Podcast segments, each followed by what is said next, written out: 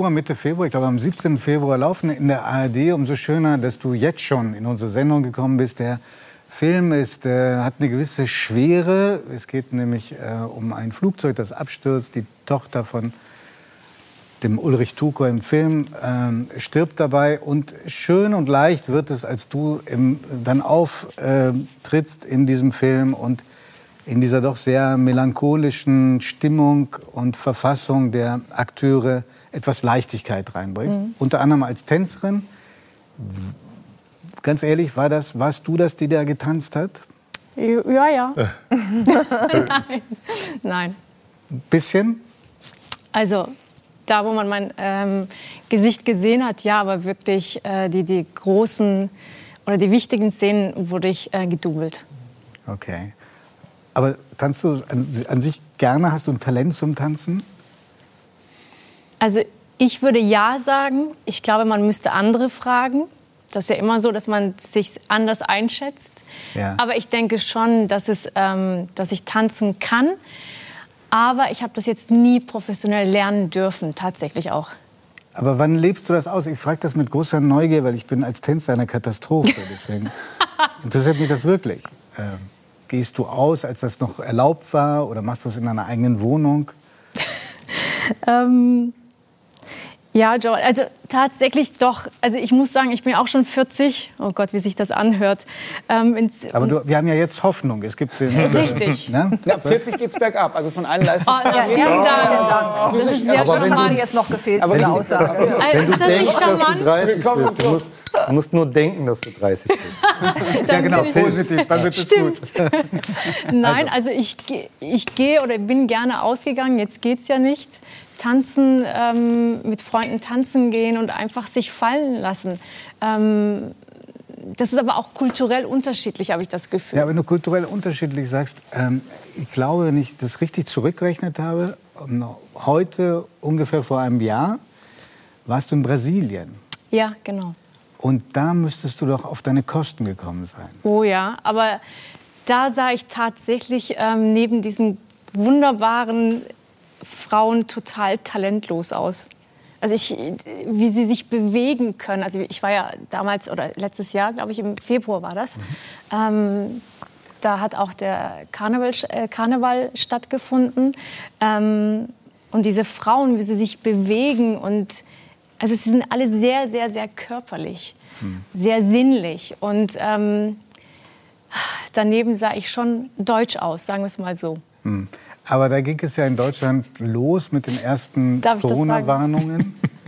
ähm, du hast da diese sehr körperlichen Menschen gesehen. Ähm, ich glaube, du lagst am Strand. Nein, ich bin kein Strandmensch, Giovanni. Aber da, dann habe ich eine grässliche Fehlinformation oh bekommen, weil es heißt, du hättest zum ersten Mal so, nach zwölf Jahren wieder gebadet. Das stimmt.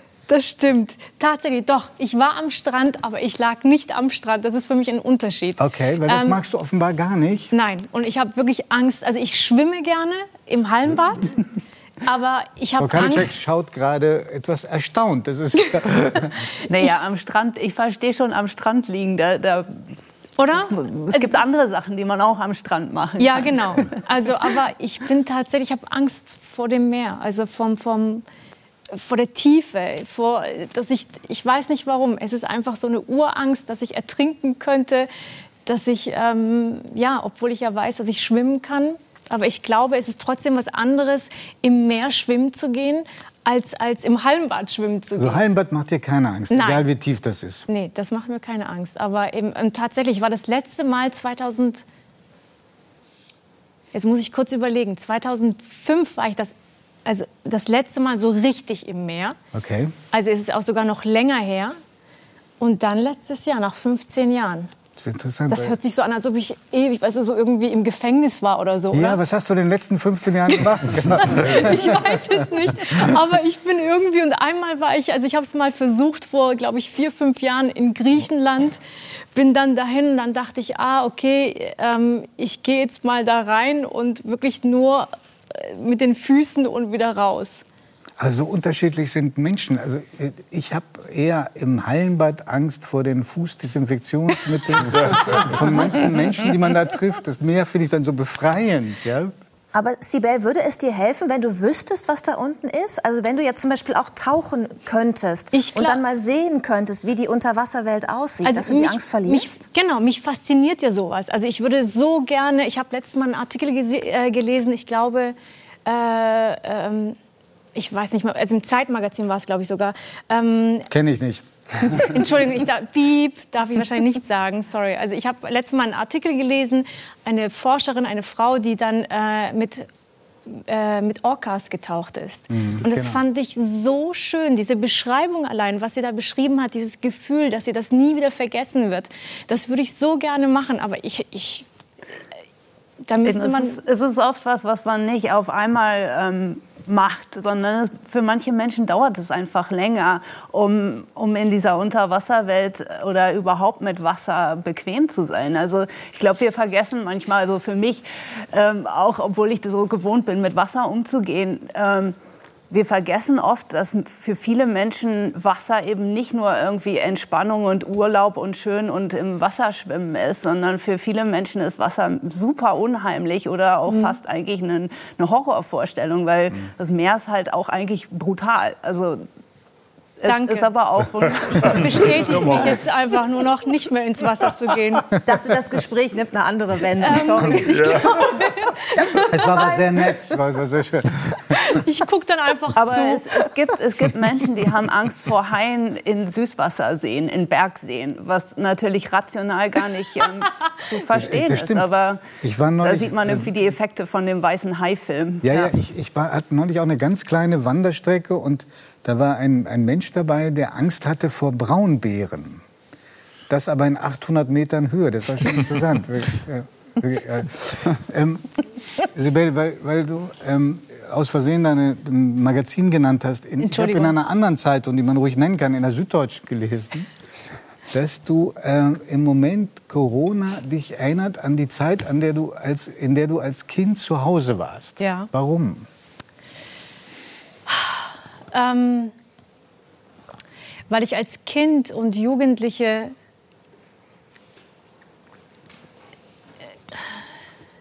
doch gefangen war. Also ich durfte nicht viel machen. Ähm, psychisch und physisch war ich tatsächlich, habe ich mich eingeengt gefühlt und gefangen gefühlt. Also nicht nur das Gefühl war da, es war ja auch so. Ich durfte nicht viel machen. Meine Familie ist ähm, ich möchte nicht so viel über meine Familie sprechen, aber ich bin sehr, doch sehr traditionell aufgewachsen und als Mädchen war es eben, ja, war die Regel, dass man nicht rausgehen sollte. Gut, Schulpflicht war zum Glück da. Ansonsten ähm, sollte, also sollte ich dann doch danach dann sofort nach Hause und zu Hause bleiben. Und auch jetzt, wie gesagt, mit dem Tanzen. Ich wollte unbedingt Hip-Hop lernen, also Hip-Hop-Tanz lernen. Ähm, durfte ich nicht. Also damals war ich vielleicht zwölf oder dreizehn. Ja, es hieß nein. Also es gab keine Erklärung. Es hieß einfach nur nein. Mhm. Und es war einfach die Angst. Ich glaube, dass man äh, diese, diese Ich kannte den Grund, es wurde einfach nicht ausgesprochen. Aber, ähm, und das erinnert mich gerade, was hier passiert. Also natürlich engt man mich nicht ähm, damit ein, dass man mir sagt, wie ich zu denken habe. Zum Glück nicht. Also wir leben in einem freien Land Jetzt, hier. Hier, ja, genau. Ja, ja. Das war früher anders. Also auch das wurde kontrolliert. In der Familie. In der Familie. Okay. Ähm, aber diese, dieses, also diese Regeln, was man machen darf, was nicht, wann man rausgehen darf. Also es gibt ja auch äh, Bundesländer in Deutschland, äh, in der eben ähm, äh, Ausgangssperre herrscht. In Hamburg zwar nicht, aber in Bayern und in Baden-Württemberg zum Beispiel. Und das hat mich äh, so daran erinnert, dass ich also in dem Moment an meine Kindheit und an meine Jugend erinnert, dass ich dann dachte, oh Gott, oh Gott, man will mir wieder was ja, vorschreiben, wie ich zu leben habe. Wahrscheinlich erklärt. Wie stark hängen denn diese Gedanken noch zusammen? Weil ich habe jetzt gemerkt, wo du gesagt hast, äh, du möchtest total gern tanzen. Du hast jetzt einen Tanzfilm gemacht, hast dich dubeln lassen. Klar, jetzt für bestimmte Szenen.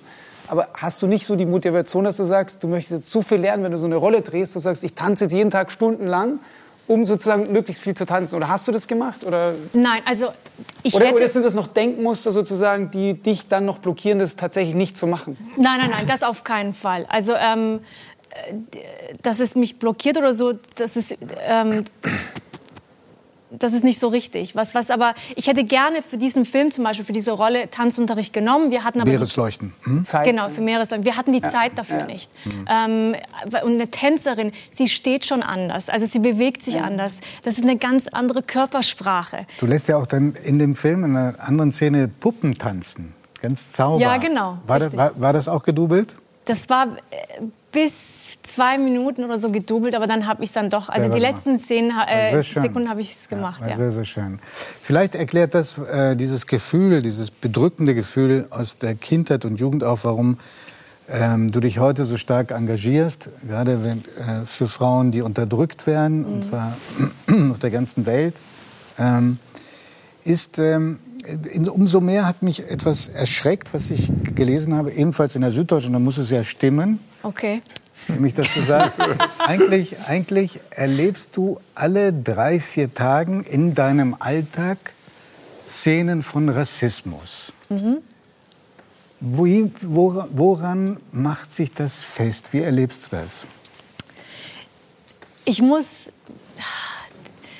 also was ich gelernt habe, Giovanni, als ich zum Beispiel in Brasilien über Rassismus gesprochen habe, hieß es wirklich von, ähm, von den Menschen dort, wie kannst du als weiße Frau über Rassismus sprechen? Das heißt, du weißt auch gar nicht, was das bedeutet. Mhm. Deswegen vielleicht, also für mich ist es Rassismus, Alltagsrassismus. Vielleicht sollte ich hier das doch ähm, anders benennen wie Diskriminierung.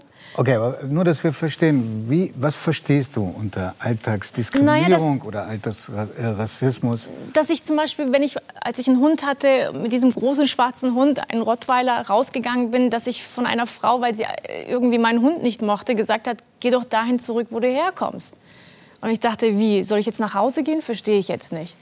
Ähm, das passiert heute noch in Hamburg. Ja, also dass ich dann tatsächlich auch von Bekannten, also von, von ähm, der, der meint es gar nicht böse, ein Nachbar von mir, immer jedes Mal, wenn ich ein Paket erhalten habe, hieß es, ah ja, ähm, hat das der Erdogan dir geschickt. Und ich dachte, es Erdogan. Gibt, genau. Mhm. Und ich dachte, das gibt's doch nicht. Also ich habe dann äh, drüber also hinweggelächelt, habe gedacht, okay, lass ihn doch, ist okay. Wenn er so einen Humor hat, soll er diesen Spruch mal bringen. Dann ist es Gute aber nicht Antwort wäre, nee, Herr Hitler hat mir das gesagt. In dem Moment bin ich dann leider nicht so schnell, bin erst mal perplex und geschockt und vielleicht dann denke ich auch, ich kann es aber noch nicht einordnen oder manch, also oft passiert mir das. Hm. Und dann denke ich, okay, lass ihn reden, ist okay. Vielleicht merkt er es auch nicht. Aber nach einem, also zwei, drei, vier Mal, irgendwann mal ist auch mal gut. Und dann sagt man, okay, hör mal zu, ich muss dieser Spruch sein. Also warum? warum? Hm. Dass man auch mich, ähm, dass man auch so Sprüche bringt, so ja, wann, also was ist denn was, was hast du, was, Entschuldigung. Nee, alles gut. Nein, nein, nein, das ist viel spannender, du wolltest. Ja, du, du, kennst dich doch mit Brezeln gar nicht aus. Du, also erzähl doch mir mal was von Köfte oder so. Also solche Sachen, die hm. witzig sein sollen. Aber ich finde das irgendwann mal nicht witzig. Ich das ist ein richtig einseitiger Witz eigentlich. Ja. Der geht ins Leere. ja, aber die, das, das, merken viele Menschen gar nicht. Also auch so, woher kommst du? Oder wir gehen in deinem Land. Also ein Freund von mir meinte, ah, übrigens, wir machen in deinem Land Urlaub. Ich dachte, ich wusste natürlich. In Baden-Württemberg. ja, genau. Ich wusste, was er meint. Hm. Aber ähm, wenn man, es ist halt immer so ein Kampf und man überlegt sich, sagt man da was?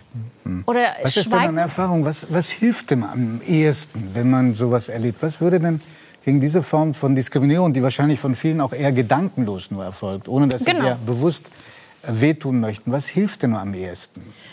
Ihn mal kurz drauf oder also die, die Person darauf aufmerksam machen und zu sagen, ähm, würdest du das auch eine andere Person fragen? Was meinst du denn mit meinem Land? Aber wie gesagt, es ist halt irgendwann ist es auch mühsam. Hm. Es ist wirklich, dass man denkt, gut, ich habe jetzt keine Lust, ähm, weil manche Menschen fühlen sich auch auf den Schlips getreten. Also sie fühlen dann, sie fühlen sich ertappt hm. und sind dann ja doch schon eingeschnappt. Auch nicht böse gemeint, aber man merkt schon, oh oh, er hat das nicht gemerkt, er meint das auch gar nicht böse und ich verstehe das auch. Also ich muss nicht jeden darauf aufmerksam machen, weil ich dann denke, komm, der meint das nur gut, wenn er mich fragt, woher kommst du denn? Nein, woher kommst du denn wirklich? Mhm. Dann denkst du, ja gut, ähm, ich kann ihm das jetzt erklären, mit ihm diskutieren, es wird nichts bringen. Ähm, man muss auch, ich glaube, ich, ich muss auch lernen, etwas lässiger damit umzugehen. Ist halt mhm. aber nicht immer einfach. Was mir wieder auffällt ähm, in dem Gespräch mit dir ist, dass wie ähm, ungekünstelt und aufrichtig das wirkt, was du erzählst. Das finde ich eine ganz große Qualität. Wir fühlen uns geehrt, dass ähm, du nach 17 Jahren wieder eine Talkshow besucht hast. Ich hoffe, dass das jetzt nicht wieder 17 Jahre dauert und vor allem, dass es dann nicht eine andere ist, die, in die du gehst.